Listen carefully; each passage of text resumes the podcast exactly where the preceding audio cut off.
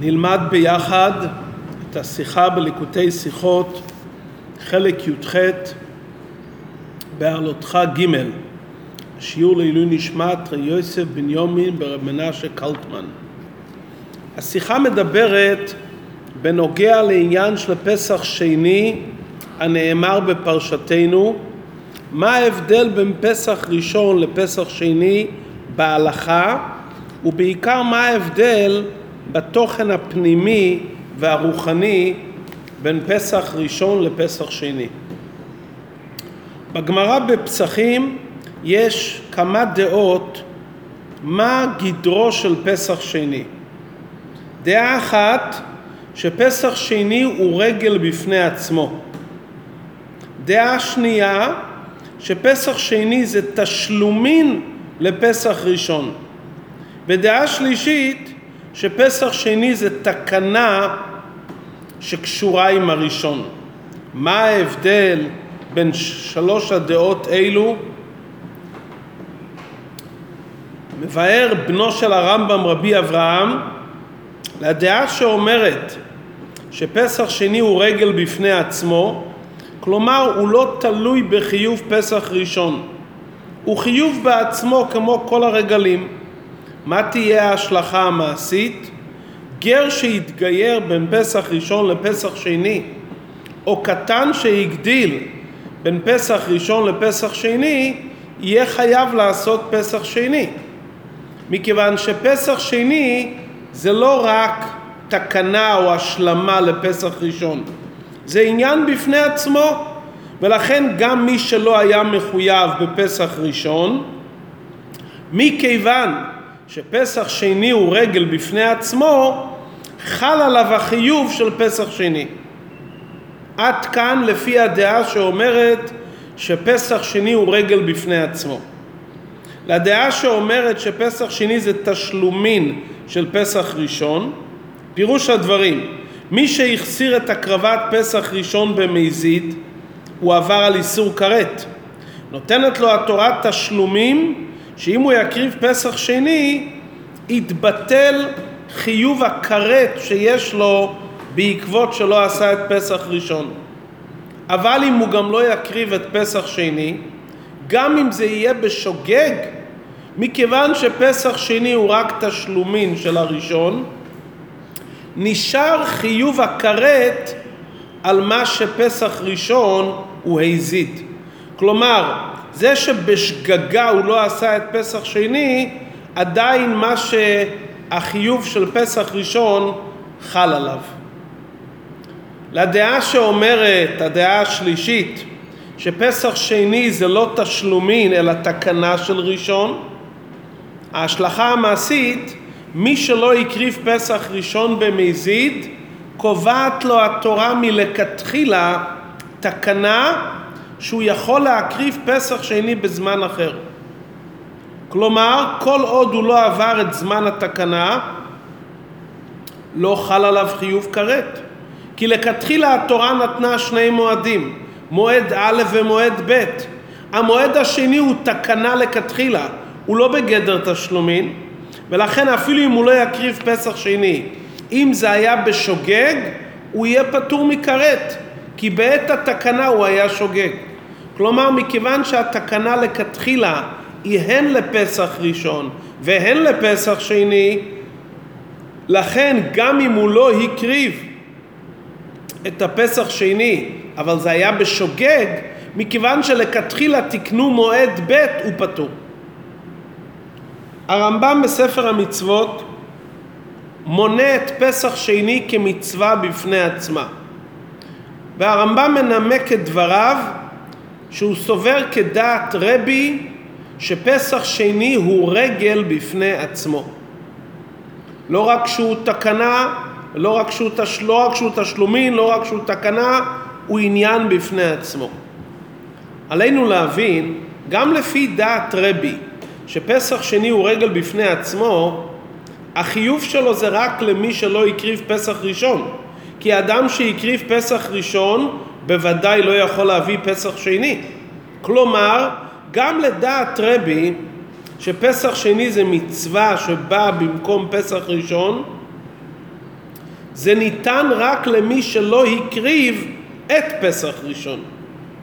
אם כן, מדוע הרמב"ם מונה את זה כמצווה בפני עצמה? הרי אי אפשר להקריב גם פסח ראשון וגם פסח שני. בהכרח לומר שלמרות שפסח שני ופסח ראשון קשורים זה בזה, כי החיוב להקריב פסח שני, קורבן, זה רק אם לא הקרבת את הקורבן בפסח ראשון בחודש ניסן, בכל זאת פסח ראשון ופסח שני הם גדרים שונים ולכן הם נמנו במניין המצוות כשתי מצוות. להבין מדוע פסח שני שלכאורה הוא רק המשך תקנה, תשלומין, ואפילו לדעה שזה רגל בפני עצמו, זה רק אם לא הקרבת פסח ראשון. מדוע זה נמנה כעניין בפני עצמו? עלינו להבין את החילוק העיקרי בין פסח ראשון לפסח שני. בהלכה למדנו שפסח ראשון אסור בבל ייראה ובל יימצא. כלומר, אסור שהחמץ יהיה ברשות האדם. פסח שני, חמץ ומצה עמו בבית. מותר שלאדם יהיה חמץ איתו בבית. הבדל נוסף, פסח ראשון נוהג שבעה ימים, כלומר לא אוכלים חמץ שבעה ימים. הקורבן נעשה ביום הראשון, אבל שומרים את החג שבעה ימים. פסח שני נוהג יום אחד. מה ההבדל הפנימי בין פסח ראשון לפסח שני? מה היה ההבדל בפשטות? פסח ראשון השם ציווה אותנו להקריב את הפסח בזמן הראוי לפי סדר התורה.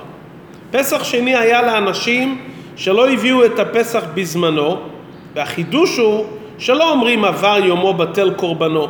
התורה קובעת מועד נוסף ללמדנו שאין דבר חסר תקנה, גם אם אדם היה טמא או שהיה בדרך רחוקה, ואפילו אם זה היה ברצונו, הוא יכול לתקן. כלומר, ההבדל בין פסח ראשון לפסח שני זה ההבדל בין עבודת הצדיקים לעבודת הבעלי תשובה. הצדיק עובד את השם בדרך הישר, האלוקים עשה את האדם ישר. הוא עובד את השם לפי הסדר של התורה. הבעל תשובה שעבר על סדר התורה, ניתן לו מאת השם אפשרות לתקן ולהשלים את החסר. בזמן פסח ראשון עם ישראל היו צדיקים, הם התגיירו, גר שנתגייר כקטן שנולד. עם ישראל היו נקיים מעבירות, היה להם את מצוות מילה ומצוות פסח בדמי חיי. הם היו נקיים, גיירים שהתגיירו נקיים לחלוטין. פסח שני מגיע עבור אלו שהיו טמאים ואיזה טומאה? טומאת מת. טומאת מת קשורה עם חטא עץ הדעת שזה שורש כל החטאים.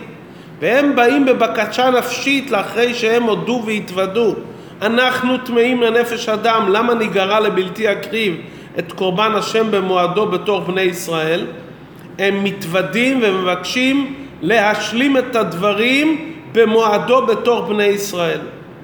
ולכן מצוות פסח שני לא נאמרה כציווי מאת השם, כמו רוב המצוות, אלא רק לאחר שבני ישראל מעצמם התעוררו וביקשו למה ניגרע.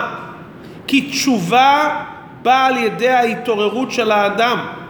מצד אחד הוא טמא, ובכל אופן הוא מבקש ומתעורר מעצמו מלמטה לתשובה. למרות שמצד אחד הוא נמצא במצב של הפך הקדושה, אבל עדיין הוא רוצה להשלים את הקורבן. כלומר, פסח שני מבטא את עבודת התשובה, את הרצון ואת התשוקה להשלים למה ניגרע. ולכן, למרות שלכאורה היו אותם אלו שנטמעו, יכלו להקריב את הקורבן במשך חול המועד, כמו כל קורבן שאפשר להשלים אותו במשך שבעת ימי החג. ובפרט לפי דברי חז"ל שהשביעי לטהרתם היה בערב פסח. ואם כן היו יכולים לכאורה להשלים את זה בחג הפסח, בכל אופן התורה נתנה להם מועד ב' בחודש אייר. ללמדנו שפסח שני זה עניין בפני עצמו, זה סוג פסח שונה, זה פסח לבעלי תשובה. פסח ראשון זה פסח לצדיקים, פסח שני זה פסח לבעלי תשובה. ההבדל בין צדיקים לבעלי תשובה, צדיק פועל בענייני קדושה.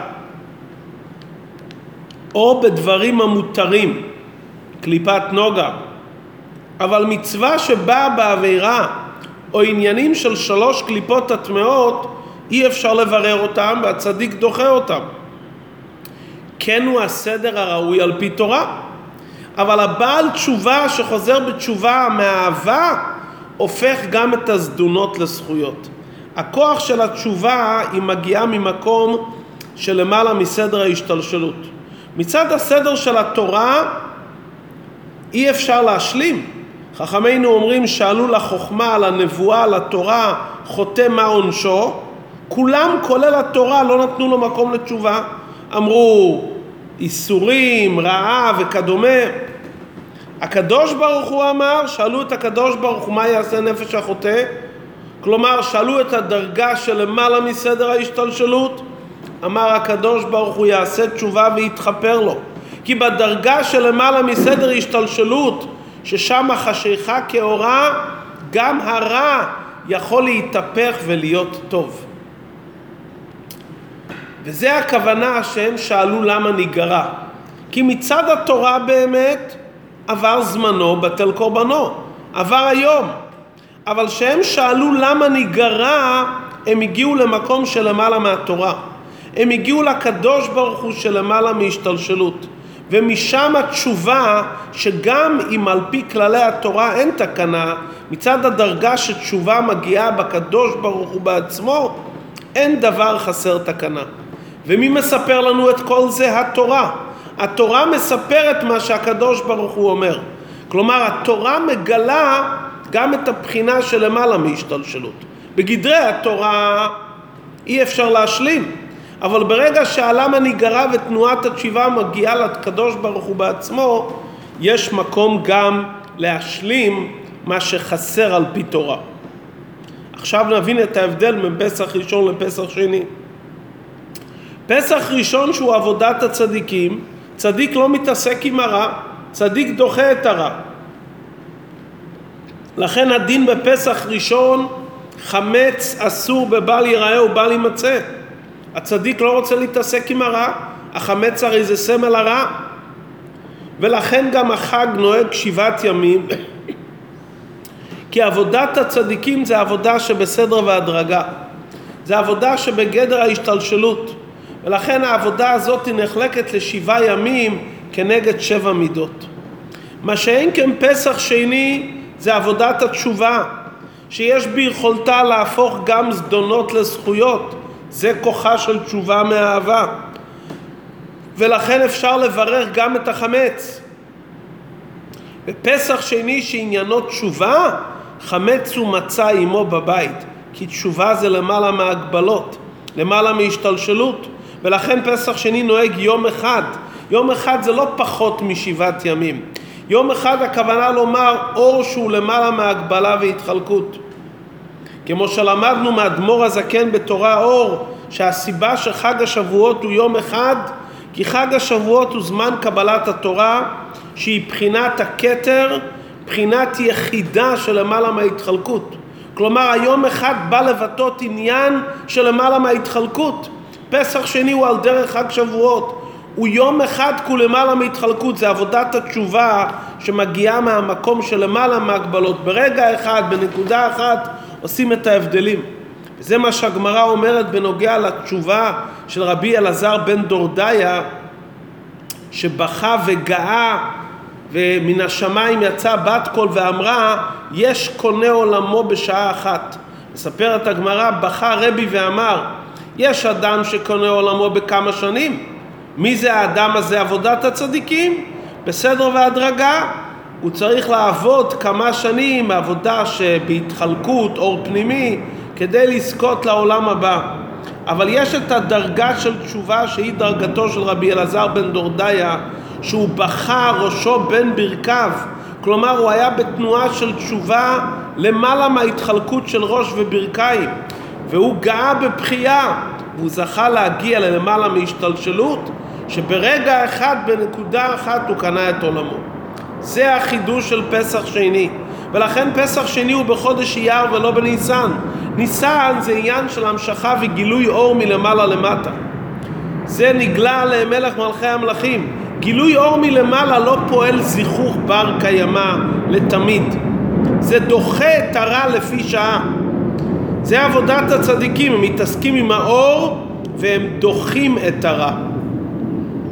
אבל עניינו של חודש אייר זה העלאה מלמטה למעלה, זה הרי ספירת העומר. בירור וזיכוך המידות, זה עבודת התשובה שאדם מזכך, הוא מעלה את עצמו מלמטה. שלכן חודש אייר עניינו ספירת העומר, עבודת התשובה מלמטה למעלה. העבודה הזאת הופכת את הרע לטוב, ולא רק דוחה את הרע, אלא גם הופכת את הרע לטוב. זה ההבדל בין צדיקים ובעלי תשובה. לפי זה נבין עכשיו, בפנימיות העניין, מה אומר לנו אותם ג' דעות שאמרנו בפסח שני. האם זה תקנה, האם זה רק תשלומין, או שזה רגל בפני עצמו. הדעה שאומרת שפסח שני זה תקנה של תשובה, תקנה של תשובה הכוונה לומר בשעה שאדם חוטא מלכתחילה מי שהחסיר פסח ראשון מזומן בידו תכף את התקנה לעשות פסח שני. זה ברגע שאדם חטא חטאים רגילים, לכתחילה התורה אומרת תדע יש תשובה. כל חטא שאדם חוטא, התורה אומרת לו תדע, לכתחילה תיקנתי אחד מהמצוות, זה מצוות התשובה. כשאדם חוטא, נפל בשוגג בחטא או איזה חטא שלא יהיה, הוא יודע שעל פי תורה, התורה תיקנה שיש מציאות של תשובה. זה הדעה הראשונה. הדעה שאומרת תשלומין מדברת על אדם שלצערנו חטא ואמר אחטא ואשוב. אדם שאומר אחטא ואשוב אין מספקין בידו לעשות תשובה. בשעת מעשה החטא אין לו את התקנה של תשובה, היות והתשובה גורמת לו לחטוא, ואין קטגור נעשה סנגור. אם אדם אומר אחטא ואשוב, אז אין לו תשובה כרגע. אבל אם לאחר מכן הוא תפס את עצמו ודחק ונכנס ועשה תשובה, מקבלים את תשובתו. כלומר, לכתחילה אין כזה תשובה. זה לא תקנה לכתחילה, זה תשלומין לתשובה. כלומר, בשעת החטא לא היה אפשרות שיקבלו את תשובתו, כי הוא אמר אחטא ואשוב. אבל לאחר מכן שהוא דחק והתחזק, אז הוא זכה פתאום שנוצר מציאות שהשלימו לו שהוא יכול לעשות תשובה. והדעה השלישית שאומרת רגל בפני עצמו, הדעה הזו באה לרמז על התשובה של הצדיקים. תשובה כידוע אינה כטעות העולם על חטאים דווקא. תשובה זה דרך בעבודת השם גם אצל אלו שנקיים מחטאים. כמו שלמדנו בזוהר, משיח יבוא להחזיר את הצדיקים בתשובה. זה הכוונה רגל בפני עצמו. גם אם לא החסרת ואתה לא צריך לתקן שום דבר ולא צריך להשלים שום דבר, עדיין גם צדיק צריך לחזור בתשובה. למרות שפסח שני לכאורה זה למי שהחסיר חטא, אבל התשובה של פסח שני כוללת את כל אופני התשובה וגם את תשובת הצדיקים. אם כן, רגל בפני עצמו זה תשובת הצדיקים, תשלומין זה מי שחטא ואמר אחטא ואשוב, כרגע אין אפשרות לחזור בתשובה, אבל פותחים לו לאחר מכן פתח של תשובה. ותקנה של תשובה זה אדם שחטא חטא רגיל ויודע שיש אפשרות לחזור בתשובה. לפי הדעה שאומרת שזה תקנה, כלומר שלכתחילה אומרים לאדם, תדע, יש לך אפשרות לחזור בתשובה. בשעת מעשה החטא הוא כבר יודע שהוא יכול לחזור בתשובה. לא שזה הכוונה שלו, חס ושלום, אבל הוא יודע שעל פי תורה יש אפשרות של תשובה. נבין על פי זה הלכה מעניינת. מובא בהלכות תלמוד תורה שגם רשע שלומד תורה ובשעת מעשה בלימוד התורה שלו הוא מוסיף, מוסיף כוח בקליפות, עדיין הוא צריך להמשיך ללמוד תורה. כלומר, אדם שלומד תורה שלא לשמה, עם כל ההגדרות שלו לשמה, כלומר, בדרגה רחוקה מאוד מהכיוון הנכון, עליו להמשיך ללמוד תורה למרות שהוא לפי שעה מוסיף כוח בקליפה. מה הנימוק לדבר?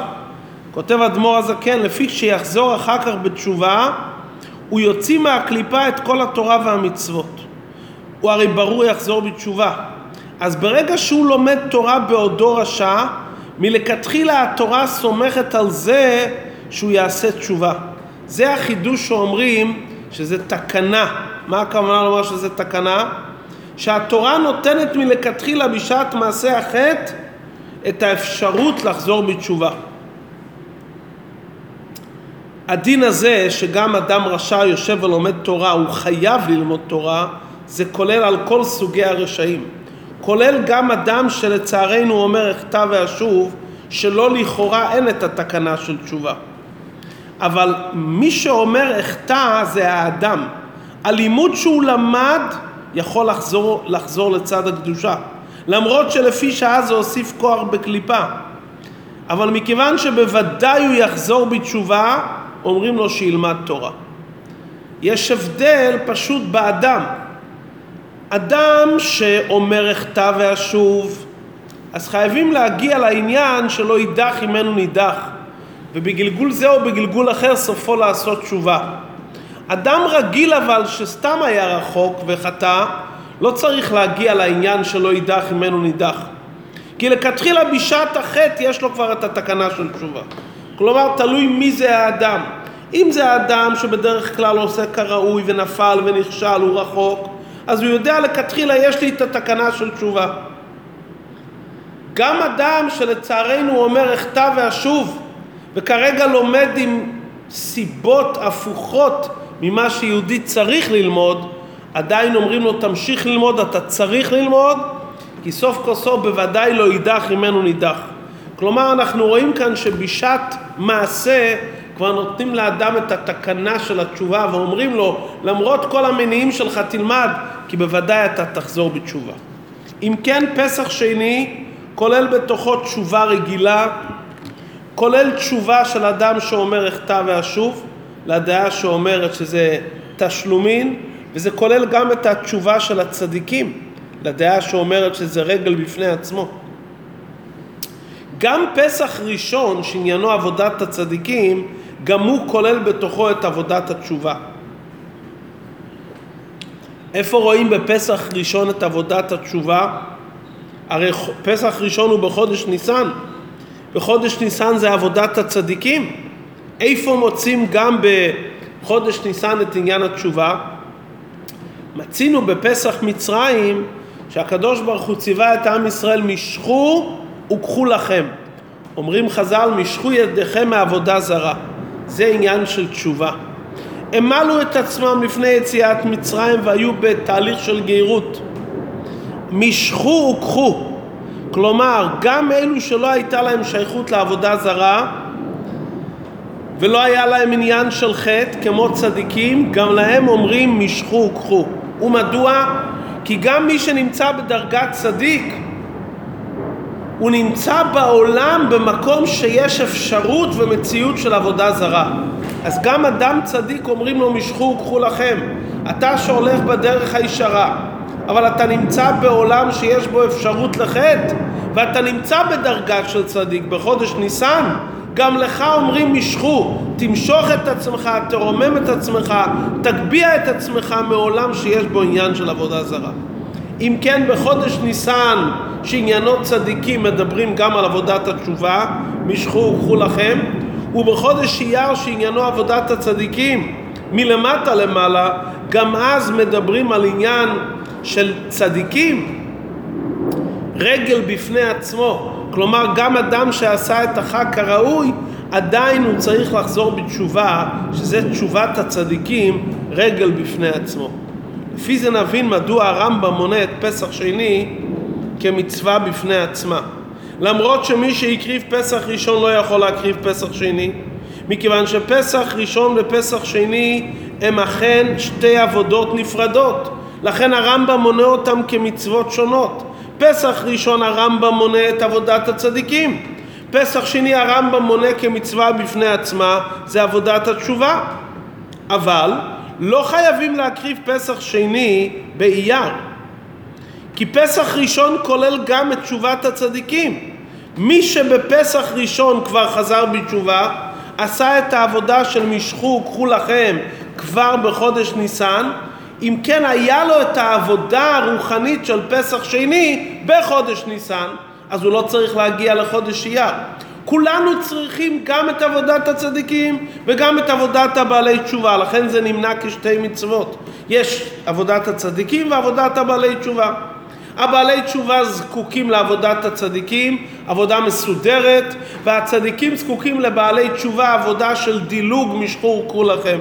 מי שנמצא בניסן ועושה גם את עבודת התשובה, משחור קחו לכם, אינו זקוק לפסח שני. כי הוא כבר עשה את זה בפסח ראשון. הוא לא זקוק לפסח שני כפשוטם של דברים בחודש אייר. מדוע? כי הוא עשה את העבודה של פסח שני, שהיא עבודת התשובה, הוא עשה את זה בפסח ראשון. אבל הרמב"ם עדיין מונה את זה כמצוות נפרדות, כי זה עבודת הצדיקים וזה עבודת הבעלי תשובה. עלינו להבהיר שנכון שגם צדיקים יש להם את עבודת התשובה, אבל אין עניין יוצא מידי פשוטו. פסח שני בעיקר זה מי שחטא כפשוטו, ולכן עשו לו תקנה או תשלומין. המעלה של בעל תשובה כפשוטו בשני עניינים. הצמאון של בעל תשובה זה רק מכיוון שהוא היה בארץ צייה וצלמוות, בסיטרא אחרא. לכן הצמאון שלו יותר מאשר אצל צדיקים, צדיקים לא יכולים להגיע לכזה צמאון שיש לבעלי תשובה, כי הם לא היו רחוקים. הם רק מושכים את עצמם למקום יותר גבוה, אבל הם לא היו רחוקים. נקודה שנייה, תשובה שהיא על חטא מגיעה למעלה מהשתלשלות ובכוחה להפוך זדונות לזכויות. צדיקים, אפילו שיש בהם את עבודת התשובה, אין להם את המעלה להפוך זדונות לזכויות, כי אין להם זדונות. אז אם כן, את המעלה הנפלאה של צמאון והמעלה של הפיכת זדונות לזכויות, זה בבעל תשובה כפשוטו. ולכן פסח שני הוא יום אחד ופסח ראשון הוא שבעה ימים. נכון שגם בפסח ראשון יש מושג של תשובה, אבל זה תשובה של צדיקים. תשובה של צדיקים זה בהגבלה. אפילו בכל מאודיך של צדיק זה בהדרגה.